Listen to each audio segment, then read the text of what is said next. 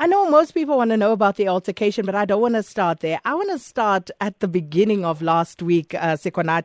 Well, most people were focusing on uh, the Eskom inquiry in Parliament, and then all of a sudden, out of nowhere almost, we heard there was actually uh, the Matshela Kokodisi disciplinary hearing that was taking place at Eskom. When did you get to hear about that? I, I, I heard about uh, about it three days before I was due to fly to, to Cape Town myself on on Monday afternoon for the for the session we are talking about in Parliament. Uh, but uh, I, I heard on Thursday that this was uh, going to happen, and we put a team together of lawyers so we could go, go apply for access, and that's uh, I missed going to Cape Town. So, uh, when this finally got underway, um, what was the procedure and uh, what were the charges that were put to Matshela Koko? Uh, the, the, the, the, procedure is that of disciplinary hearings where the chairman uh, comes in and introduces himself and the teams representing the accused and indeed the accuser do the same. However, at Eskom, what did happen was that uh, Advocate Mzungulu the chairperson of the disciplinary committee, walked in uh, literally with uh, only a pen and a notebook. He had no case files, absolutely nothing, and he confirmed he had not seen neither of those. He had not been prepared at all because he had been appointed literally on Friday afternoon to come uh, uh, chair the case. So there was then a, a big uh, to and fro with, uh, with him uh, uh, confirming that he doesn't even know what his terms of reference were. And the, the, the hearing had to be adjourned for him to get a briefing from Eskom, uh, who seemed to, to be not in a hurry at all to, to, to, to carry on uh, with, the, with, the, with the disciplinary hearing. Uh, it was uh, adjourned for Wednesday, and Wednesday we went back and we started, uh, it, it got underway, and indeed we were observing the proceedings. So, in observing those proceedings, was there anything noteworthy? Absolutely, yes. Uh, so there were six charges that are put to Matshela Koko against the ten that had been recommended by uh, by, by, the legal head who immediately got suspended afterwards. Uh, her name is Susan Daniels. And the, the, she had relied on, on the advice of two senior counsel and two forensic reports, uh, one from Cliffe Dekker Hofmeyr and, and one from Nkonki Incorporated. Uh, somehow the charges were quite different when they were presented on, on, Wednesday six charges in total, and not uh, not, uh, not many of them as serious as, as, as, as, she had laid them out to be. And indeed, uh, it was most chaotic that uh, the, the, the, prosecution led by Mr. Uh, was adequately outgunned, was thoroughly outgunned by, by, by the by, by the defense. Uh, Mr. Koko brought uh, to the hearing two uh, gentlemen, uh, senior advocates, who act as judges in the labor in the Labour Appeal Court and in the Supreme Appeal Court. And Mr. Masaung is not even an advocate, he's just a uh, beated attorney and a junior one at that. He was very ill prepared. There was uh, no documents, uh, no, no, no exchange of files between the teams. Everyone had to rely on their own devices. He pretty much just looked like he was on a semi holiday. And it was uh, for these uh, type of assertions that I suppose Mr. Matsaung took issue with you, uh, saying that he looked like he was on holiday when in fact he was there to lead evidence in this particular D- uh, DC.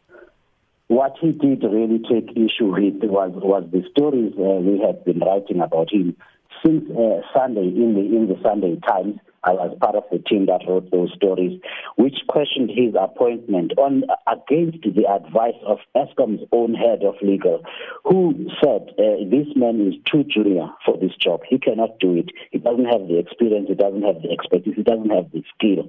He's just too junior.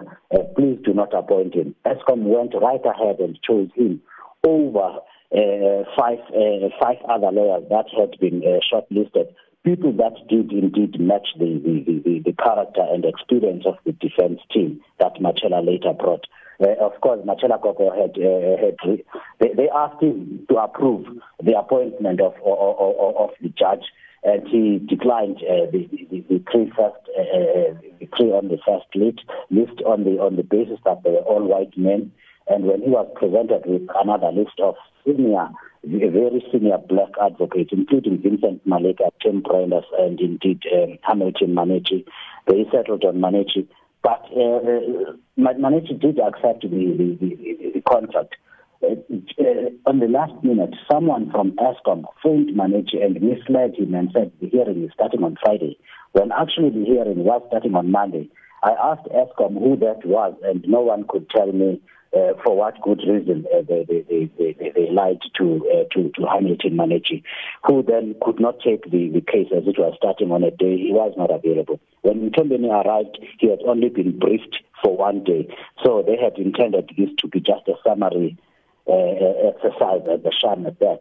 So uh, Mr. Mataung had been taking issues with those when we questioned his appointment, and he himself just said, I was picked for, from a list.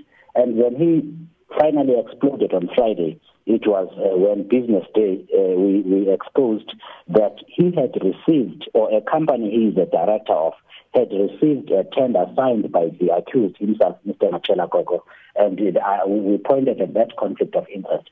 Of course, he denied playing any role in that contract, saying he only got involved after the contract uh, was signed. However, we have uh, documents uh, showing the, the showing he bought shares in February in that company, and the tender was awarded three months later by one Matshela Koko, and he gets appointed to, to, to prosecute that same Matshela Koko, and the tender is worth half a billion rand.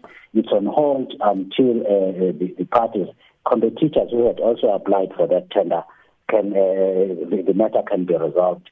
And, and Matshela is the person that had awarded the contract, and Matshela is now on suspension. The man who would benefit from that contract must prosecute Matshela and make sure that he is found guilty and therefore dismissed. So it, it, it all, uh, you know, sounds very convoluted, and uh, you know, it, it it really doesn't make for good listening or reading in any way, shape, or form. So why would Eskom then, if you know they are really after good governance and making sure that they get to the bottom of uh, whatever went wrong at the power utility, why would they engage in such behavior that seems to paint them as looking to try and absolve Matshela Koko instead of getting him to answer?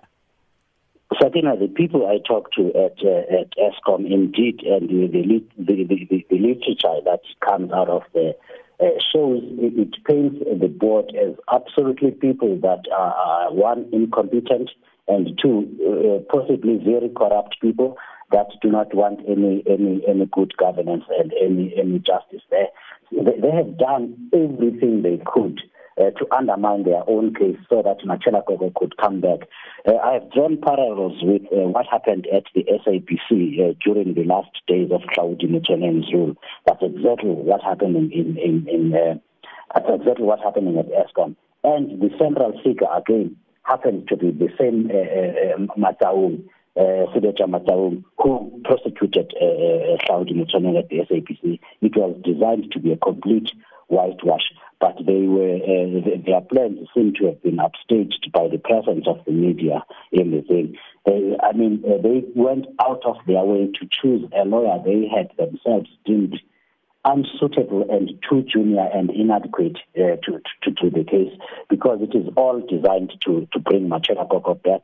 Zethembe Khoza and Lynne Brown have got their dirty fingers all over the thing. Uh, the legal head of uh, the legal department of Eskom was supposed to be prosecuting the matter, but they, they, they decided in their wisdom that uh, the head of that team, uh, Susan uh, Susan Daniels, was being too hard. They removed the case and gave it to HR, which HR is not supposed to be handling such matters.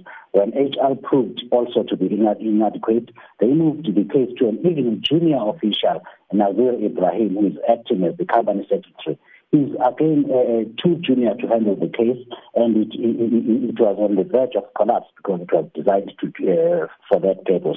Then they, uh, someone found this uh, bright idea to suspend uh, Suzanne Daniels and put uh, pliable Wawa over there, who is not at all interested in the case. He just comes in there and sits for two minutes and checks if everyone has a chair, and then he goes out and uh, he pays no attention whatsoever to the case because Eskom is not interested in in in in, in getting uh, proper justice for Matshela Koko or from Matshela Koko.